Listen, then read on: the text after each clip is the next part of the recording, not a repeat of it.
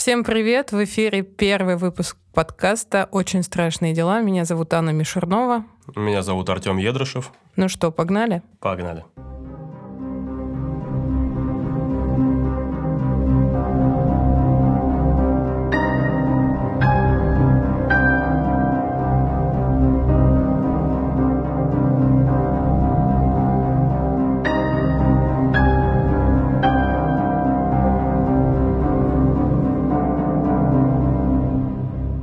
Для начала расскажем, кто мы такие. Мы санкт-петербургские юристы со следственным опытом, основатели юридической компании «Экономист-юрист». э, С детства увлекаемся криминологией. Криминалистикой. Криминалистикой, пока все смотрели «Спокойной ночи, малыши», мы с тобой смотрели «Криминальная Россия». Ну и все остальные Ну, передачи. следствие вели, куда уж без этого. Стоит признаться, что это второй выпуск нашего подкаста. Первый был пилотный. Пробовали себя в новой роли. Оказалось, не все так просто, как кажется на первый взгляд. Но нам это зашло. И мы решили не останавливаться и поскорее записать следующий выпуск. Возможно, к сюжету нашего пилотного выпуска мы вернемся позже, а возможно и опубликуем наш даже пилотный выпуск. Посмотрим. Лет 10 назад э, мы с тобой сидели на кухне за чаем, болтали и думали о том, как круто было бы запустить свое разговорное шоу, какое-нибудь радиошоу, еще до того, как подкасты стали популярны. Да, мне кажется, вообще тогда их... Ну, я не слышал тогда, что есть такая штука, как подкасты. Да, не было такого. И вот спустя 10 лет мы в студии записи подкастов, опять же, за кружечкой чая. Ты, я смотрю, с кофейком. У Да. тебя написано «ты супер». Прям У тебя ничего У не ничего написано. не написано, но я тоже супер. И э, обсуждаем с тобой темы, которые нам интересны. Еще и подкаст записываем. Здорово. Да. Сегодня мы расскажем о страшных преступлениях, совершенных в начале нулевых, в начале-середине нулевых годов на территории Свердловской области, где в течение 8 лет было убито 17 пенсионерок в возрасте от 60 до 90 лет одной женщиной, которую впоследствии в СМИ назвали «Уральская волчица».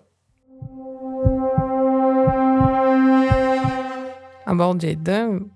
Мы привыкли к тому, что обычно маньяки — это мужчины, а тут неожиданно женщина. Да, причем э, удивляет количество жертв. Потому что если мы обычно говорим о маньяках э, женщинах, количество жертв, ну, как правило, там 3, 2, 5, 17 жертв. И самое интересное, что отличительная особенность жертв – это преклонный возраст и проживание в одиночку. Первая жертва была найдена летом 2002 года. Это была бабушка 89 лет по фамилии Созник. Что ты слышал про эту бабушку? Я читал в книге бывшего пресс-секретаря Следственного комитета Российской Федерации Владимира Маркина о том, что первая жертва была со сложным характером, проживала одна, однако была при денежках по меркам э, маленького провинциального города Уральского, и соседи в связи с чем ей активно помогали. Кроме того, она регулярно завещала все, что ей принадлежало, то одним соседям, то другим соседям. Завещание неоднократно переписывала. И, собственно говоря, можно вот это рассказать о ее характере, что она была немножко такая вот женщина. Так вот, была забита эта бабушка, Созник, молотком. Соседи пришли к ней домой, как обычно это бывало, но она не открыла им дверь. После чего они вызвали участкового, поскольку подумали, что бабуля умерла. А она лежала на кухне, голова вся в мятинах от ударов, молоток, лежащий на кухне у батареи, исчез. В квартире был переполох, что говорило о том, что преступник обыскивал квартиру в поисках какой-либо наживы. Но в ходе осмотра места происшествия соседи нашли заначку целых 8 тысяч рублей. Не углубляемся в эту историю, потому что дальше происходит следующее убийство. Вот буквально, почти сразу. Вторая жертва – одинокая живущая пенсионерка в пяти минутах ходьбы от первой. Да, целых 25 ударов молотком. Что говорит нам о том, что преступник э, либо находился в ярости, либо страдает каким-либо психическим заболеванием или расстройством, либо не был уверен в своих силах и действовал наверняка для того, чтобы убить точно, не оставить живых. При этом с места происшествия было похищено 4000 рублей. А Мне вот интересно, как было посчитано, что похищено 4000 рублей. Как они это выяснили, при том, что это была одиноко живущая пенсионерка? Я думаю, что было какое-то документальное подтверждение того, что она накануне, например, снимала со сберегательной книжки эти денежные средства, либо ей приходила пенсия э, в размере 4000 рублей, что для начала нулевых годов являлось, в принципе, пенсией пенсионера, да, 4000 рублей. Да, но как, как это, может быть, уже после было установлено? Ну, потому что, а вдруг она копила, а вдруг у нее там целый клад лежал в квартире. Почему именно 4 тысячи? Я к чему веду? Слышала однажды такую историю о том, что когда какие-то недобросовестные служители закона приходят на место преступления и обнаруживают какие-то большие сберегательные суммы, они немножко оттуда могут взять. Да. А в протоколе написать о том, что вот, например, было обнаружено столько-то денег. Да, действительно имеет место быть э, воровство с мест, э, с осмотров мест происшествий. Э, воруют как и ценные вещи. Очень раньше было популярно воровство мобильных телефонов, украшений, также денежных средств, потому что изначально перед тем, как труп осмотреть, к нему направляется наряд полиции, да, в то время еще была милиция, приходил участковый, то есть до того, как туда приехала следственная оперативная группа, очень много людей прошло через это место. Поэтому вполне возможно, что какие-то денежные средства там и были, их забрали, написали, что там похищено 4 тысячи рублей. Вот. На самом деле о размере похищенного я узнал уже из книги Владимира Маркина, которая была написана уже после того, как э, приговор по данному делу вступил в законную силу, уже маньячка отбывала наказание. Поэтому я думаю, что размер похищенного был установлен в ходе следствия или в ходе суда. Поэтому точно сказать не могу наверняка. Ну, то есть на допросе, например, она могла об этом сообщить. Да, потому сколь... что она похитила такую сумму. Да. Проходит буквально немного времени, и у нас появляется третья жертва. Причем жертву, которую удалось спасти. Преступница ее не убила. И, в принципе, с этой жертвы у следствия появился уже словесный портрет преступницы, появились обстоятельства, при которых э, преступница выходит на своих жертв, и также ее описание, в том числе фоторобот. Как было установлено, женщина, представившись сотрудницей социальной защиты, позвонила в дверь своей жертве, Доверчивая пенсионерка без вопросов открыла дверь. Преступница стала бить ее молотком по голове прямо с порога квартиры. В доме по улице Советская. Пенсионерка закричала, на шум выбежал ее сосед, заставив нападавшую ретироваться. Расскажи, пожалуйста, как составляется фоторобот, как вообще происходит процесс допроса свидетеля? В результате которого появляется вот этот портрет преступника, которого впоследствии начинают искать. Вообще фоторобот по-научному, да, по-криминалистически называется композиционный портрет. То есть портрет, который составляется из различных частей, то есть э, из там, скулы, уши, глаза, нос и так далее. А раньше это все делалось вручную, специально обученный человек, художник со слов потерпевшего или свидетеля э, составлял этот портрет, рисовал. А сейчас это происходит с помощью компьютерной программы, то есть тоже специально обученный человек со слов потерпевшего или со слов э, свидетеля составляет из составных частей композиционный портрет. И дальше его как запускают в работу? Его сразу рассылают по всем отделениям милиции, чтобы искали этого человека или как? Что происходит дальше после того, как составлен фоторобот? А, дальше начинаются, исходя из этого фоторобота, э, оперативные мероприятия по установлению личности того, кто изображен на этом композиционном портрете. В случае с уральской волчицей были характерные особенности, то, что это была блондинка, была среднего роста, было указано ее телосложение. Э, в интернете в открытом доступе э, наши слушатели могут посмотреть, как выглядел этот композиционный портрет. Я, когда готовился к этому подкасту, нашел очень много композиционных портретов, именно тех, которые были составлены со слов потерпевшей, выжившей. И самое интересное, что данный композиционный портрет, фоторобот был разослан по всем отделениям э, милиции Красноуфимска. Э, оперативные сотрудники и сотрудники э, внутренних дел расклеили данный композиционный портрет по всему городу практически. И даже напротив ее дома висел этот композиционный портрет, и ее знакомые друзья говорили, ха-ха-ха, как ты на нее похожа. И она такая, ну да, типа, да, интересная история. Угу. Ну, конечно, людям тяжело, наверное, поверить и сопоставить, что вот наша соседка может быть маньячкой, преступницей. И до последнего, конечно... Хотя, мне кажется, были какие-нибудь подозрительные граждане, которые говорили, это она, это она. Но в то же время э, говорить говорили, но э, туда, куда следует, об этом не заявляли. Потому что тоже э, стоит, э, наверное, рассказать о том, как за Уралом и на Урале вообще у нас относятся к обращению в органы внутренних дел. Вот я жил за Уралом долгое время. И у нас вот в Чите я жил, э, был случай, когда в припаркованном автомобиле лежал труп. И в этом трупе был вставлен нож и он лежал там, пока его не, не увидел э, наряд полиции. То есть он там неделю. Люди проходили мимо, и им просто было, ну, это западло обратиться в милицию по факту обнаружения трупа.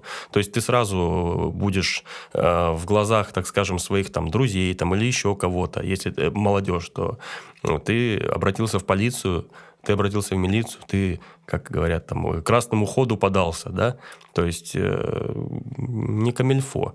Поэтому, возможно, во многом, ну или не во многом, но в какой-то части это тоже имело значение. То, что лю- люди э, считали, что обращаться в полицию – это зашквар. Ну, может быть. Но мы никогда не узнаем правды. Хотя вот как ты, как ты бы поступил?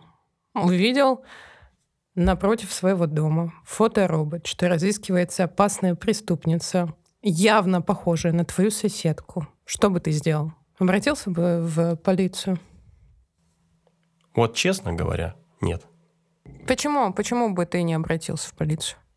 Ну, смотря какие отношения у меня с этой соседкой. Да, насколько я ей доверяю. Серьезно? Конечно. А вдруг она, я точно знаю, нормальная тетка вообще, мы с ней там шаш не мутим. ну, или, или что-то там, я не знаю. Или наоборот, я ее знаю как забулдыгу, которая орет по ночам, там бегает с ножом, там детей бьет своих. Это другой вопрос. Ну, ты же знаешь, что все, в основном все маньяки выглядели как обычные люди. Но обращаясь вот к конкретному маньяку, о котором мы говорим сегодня, она вела не то чтобы благопристойный образ жизни. Ну да, она вела, нее... она вела социальный, социальный образ жизни. Но вдруг она была бы такой хорошей, э, положительной героиней. С mm. виду и вела бы хороший образ жизни, то есть э, и семья у нее там, и как, например, тот же самый Чикатило. Мы уже второй э, выпуск обращаемся к нему. Он же был абсолютно нормальным. У него была семья, дети, положительный герой. Ну... И на него тоже был фоторобот. И никто не мог подумать, что это он. Вот так вот бывает, что люди, видя фоторобот и даже видя в нем своих каких-то знакомых, соседей, все равно не обращаются в милицию, полицию, и преступник очень долгое время гуляет на свободе. Жалко, это, наверное, такая важная составляющая человека, гражданская ответственность. Не все готовы на, на нее пойти. наверное, из-за того, что да, в нашей стране принято жить по вот этим понятиям. Когда западло пойти написать. Потому что в одно время у нас очень много народу сидело в тюрьме, и очень много оттуда пришло, как и фольклора, так и обычаев, и всего остального. Да, хотелось бы, наверное, чтобы это все-таки поменялось, наверное. Потому что чем дольше преступники находятся на свободе, тем опасней отпускать тех же самых своих детей на улицу. Но в любом случае, с наличием э, композиционного портрета, с наличием словесного описания преступницы, с наличием человека, который может ее опознать, у следствия стало намного больше шансов на ее поимку. Но в то же время, э, как мы знаем из этой истории, поимка преступницы затянулась еще на многие-многие года.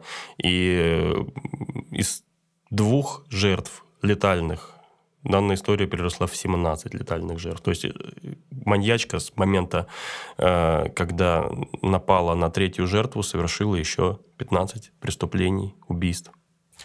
Да, после того, как э, на нее был составлен фоторобот и началась охота, преступница решила расширить географию своих преступлений и, заметая следы, она отправилась в гастроли по другим городам Свердловской области и не только. Свои преступления она совершила в Екатеринбурге, Серове, Нижнем Тагиле, поселках Широкая речка, Дружинина и Очит. Почерк везде один и тот же. Множество ударов молотком и пропажа денег у жертв. Причем деньги были небольшие. И самое интересное, что в ходе осмотра одного из мест э, происшествий э, криминалисты и следователи обнаружили записку, которую преступница оставила накануне своей жертвы в двери. То есть у следствия появился образец почерка, что также немаловажную роль играет в раскрытии данного преступления. Что было написано в этой записке? Преступница оставила записку в двери и написала, что придет на следующий день и представилась то ли юристом жилконторы, то ли ну, представителем социальных служб. Я точно не могу сказать. А, но каким-то таким человеком, которому пенсионерки по умолчанию доверяют. И впускают в квартиру. И впускают в квартиру. Тем более, что накануне у тебя появилась записка, завтра к вам придет соцработник. Пожалуйста, даже бы я впустил на самом деле. Хотя зачем мне соцработник? Э, обычно такие записки, объявления бывают э, вот в подъездах. Развешивают, например, когда происходит замена электросчетчиков. Прям в объявлении написано уважаемые жильцы, обязательно там присутствуйте дома в такой-то вот промежуток времени, такого числа. Конечно, мне кажется, у пенсионерки, тем более одиноко живущие, не возникло вопросов. Ну, должны, да, там прийти, там счетчики поменять или, ну, юрист, да, должен прийти. И, соответственно, техника совершения вот преступления была такова, что эм, маньячка приезжала в город, будь это Екатеринбург, Нижний Тагил, неважно, находила на улице пенсионерку, которая шла к себе домой, следовала за ней, убеждалась в том, что она проживает одна, выясняла, где она живет, оставила записку в двери, что приду к вам на следующий день, Ничего не подозревающая пенсионерка на следующий день открыла ей дверь, получила энное количество ударов по голове молотком, была ограблена, ну и, собственно говоря, закончилось все печально для этой пенсионерки. У следствия появился образец почерка. Что это дало следствию? По почерку можно установить многое. Можно составить психологический портрет преступника, можно сопоставить данный почерк с почерком конкретного лица, кто у нас подозреваемый в совершении данного преступления. И, соответственно, сделать вывод о том, что именно этот человек оставил эту записку. Но, возвращаясь к нашей истории, в конкретном случае э, было дано поручение проверить э, все паспортные столы города Красноуфимск. Э, когда мы получаем паспорт, либо меняем свой паспорт, мы от руки заполняем раньше заполняли, сейчас через госуслуги, а раньше заполняли от руки э, специальные карточки. И вот эти вот карточки имеют на себе образцы почерка. И, соответственно, была проделана колоссальная работа оперативниками, следователями по сопоставлению почерка, который был оставлен в записке, с этими карточками из паспортных столов.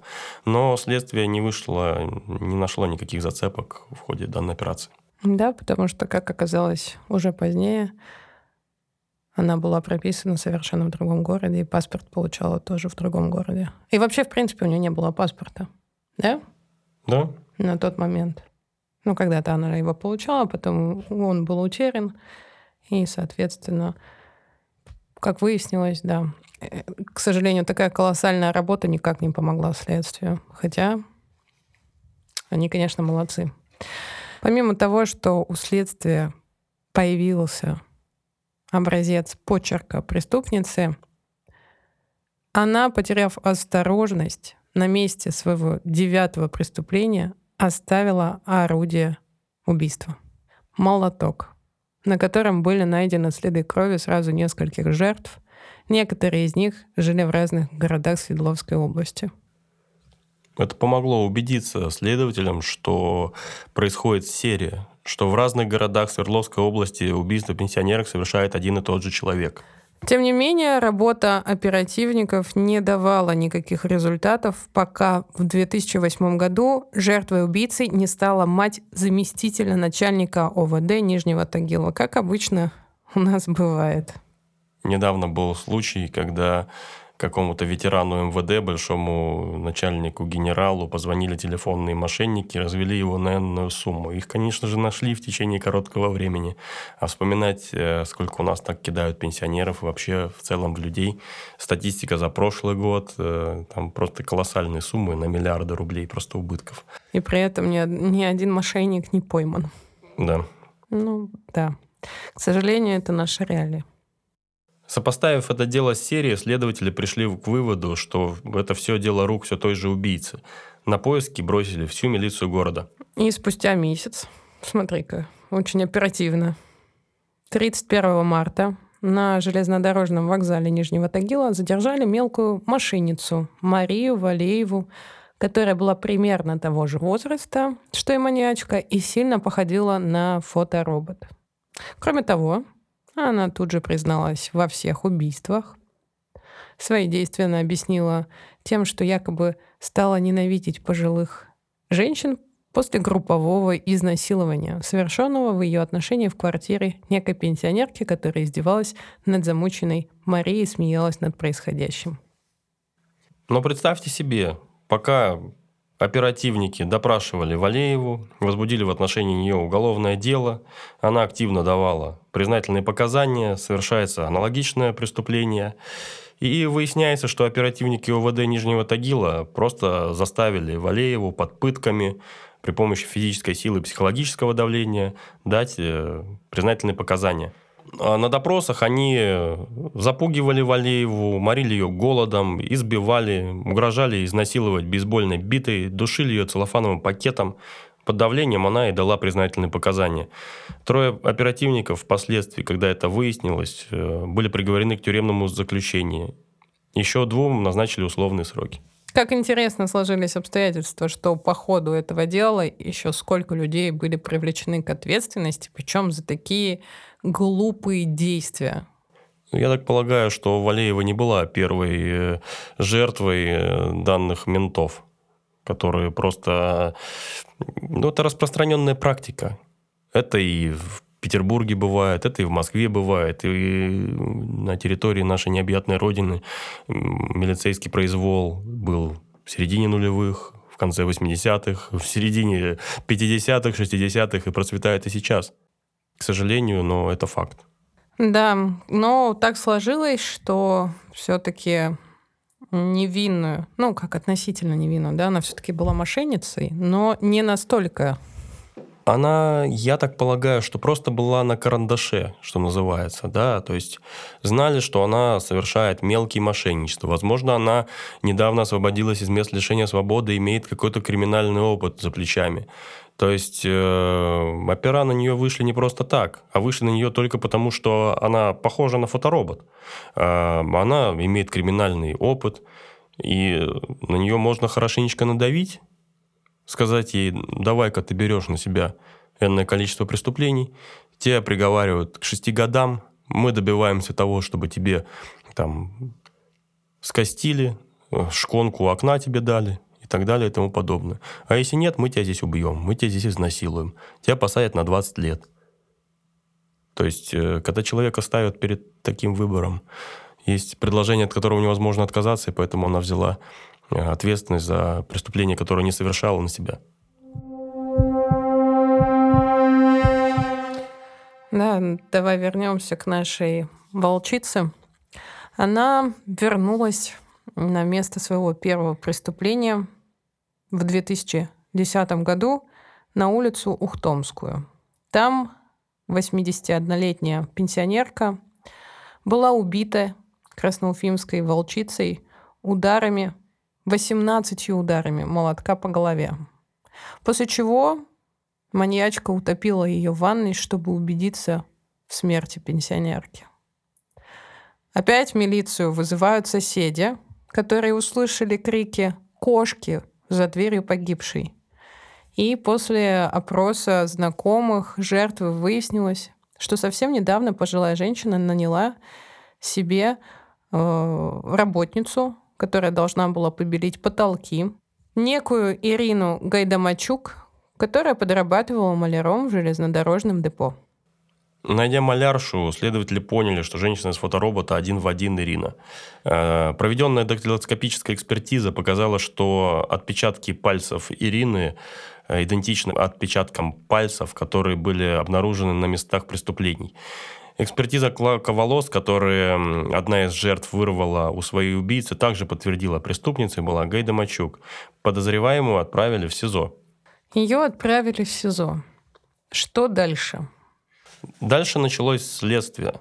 То есть с момента, как избрали ей меру пресечения в виде ареста, заключения под стражу, началось следственные действия. У подозреваемой, да, или она уже и было предъявлено обвинение, скорее всего. По каждому эпизоду было проведено подробное расследование. Были взяты у нее образцы биологические, да, ногти, кровь, так далее. И сопоставлены с образцами, которые были обнаружены на местах преступлений. То есть после того, как э, ее поместили в СИЗО, начались расследования по каждому эпизоду, да, были взяты образцы вот этого всего, и в то же время проводят психолого-психиатрическую экспертизу, да? Да, по отделам данной категории по убийствам это необходимая процедура, криминалистическое, чтобы исключить э, невменяемость э, преступницы в момент совершения преступлений. И в данном случае были обнаружены небольшие психические отклонения, но при этом невменяемой признать ее было нельзя. Ну вот как так? 17 человек она убила, причем таким жестоким способом. И при этом только небольшие психические отклонения были зафиксированы. И ее признали ну, вменяемой. Как такое возможно? Есть психические заболевания, которые не исключают вменяемость. И, собственно говоря, очень много маньяков и преступников страдают психическими заболеваниями, но данные психические заболевания не исключают вменяемость. Ну, почему женщина нападала на одиноких старушек? Мотивы совершения преступления в данном случае, исходя из того, что она похищала какие-то ценные вещи, либо абсолютно даже иногда не ценные вещи. В каких э, эпизодах она похитила просто одежду, обувь, или там совершенно символические денежные средства из разряда 500 рублей. То есть можно сделать вывод о том, что она жаждала наживы и совершала преступления из корыстных побуждений. При этом в ходе расследования опера узнали и другой, более неожиданный мотив жестокой убийцы. Это ненависть. Ненависть к пожилым людям, к старикам. Гайдамачук считала стариков людьми второго сорта и рассуждала, что пенсионеры уже отжили свое, и их дальнейшая жизнь бессмысленна и только мешает молодым. При этом получается, что жажда наживы — это не единственный мотив. Был еще и такой — который как раз-таки, мне кажется, и заставлял ее вот таким жестоким образом убивать людей. Ну, опять же, конфликт с родителями, которые также являются пожилыми людьми, на тот момент являлись, и которые от нее отреклись, поскольку Ирина крепко налегала на стакан, вела такой разгульный образ жизни, страдала алкогольной зависимостью, родители от нее отреклись, несмотря на то, что имели финансовую возможность ее поддерживать, никак с ней не общались, никак не поддерживали. И тоже хочется сказать, что жизнь-то взрослая, она довольно-таки рано начала. И в 20 лет она уже вышла замуж. Э, в 23 года у них родился ребенок. Э, с мужем у них была разница большая в возрасте, порядка 20 лет. Что тоже, наверное, накладывает какой-то отпечаток на психологический портрет Ирины. Да, она очень быстро забеременела, бросила институт. И после того, как э, у них родилась дочь, женщина не стала примерной матерью. Она продолжала плотно прикладываться к бутылке, а мужу это, конечно, не нравилось. И он, он конечно, пытался ее образумить, но это никак не, у него не получалось. Ирина не хотела ничего слышать ни о воспитании ребенка, ни об устройстве на работу, ни об отказе от спиртного. И в конце концов э, вот эти ее бесконеч... бесконечные гулянки, длительные запои разрушили брак. И ее муж Петр ушел из семьи, бросив жену с ребенком, и она осталась одна. Поэтому, собственно, для того, чтобы обеспечить свой вот этот разгульный образ жизни, чтобы всегда была денежка на бутылку, она и удовлетворялась такой, такими небольшими суммами денег.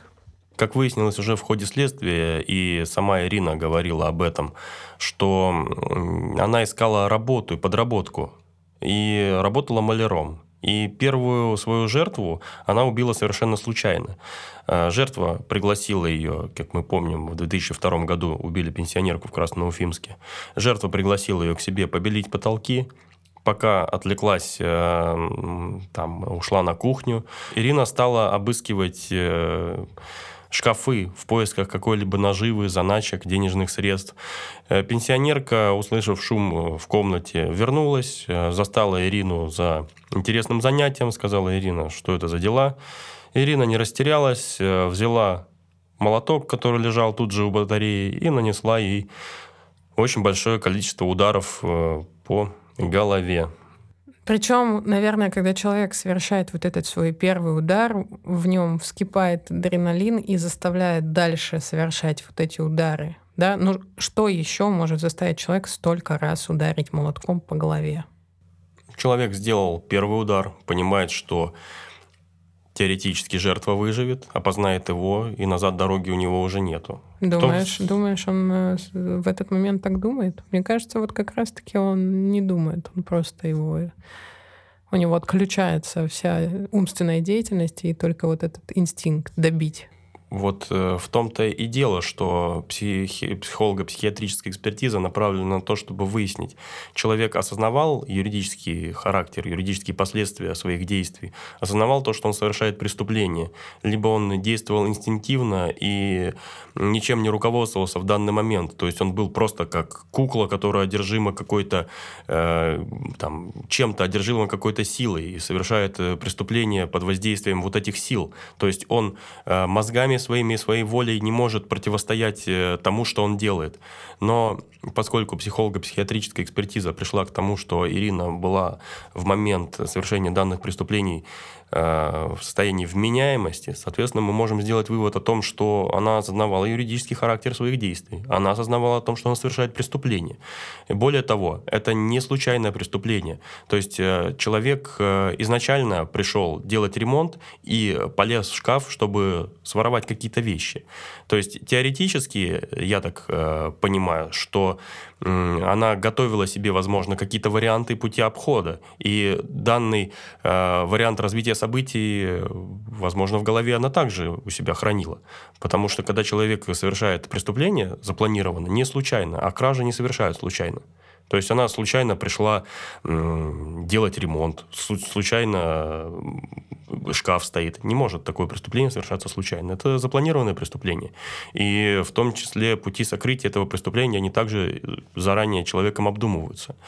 Опять же, как в ходе следствия было установлено, Ирина, несмотря на то, что не имела образования, а, достаточно складно разговаривала. У нее достаточно ясная э, манера разговора была.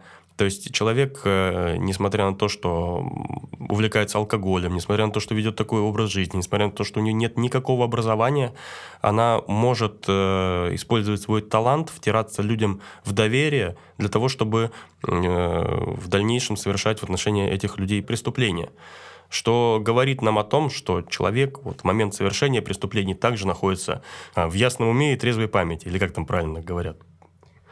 Да, но дальше у нас после того, как все было выяснено, и обстоятельства дела, и закончили, закончилась следственно-оперативная работа, да, и, а, был суд.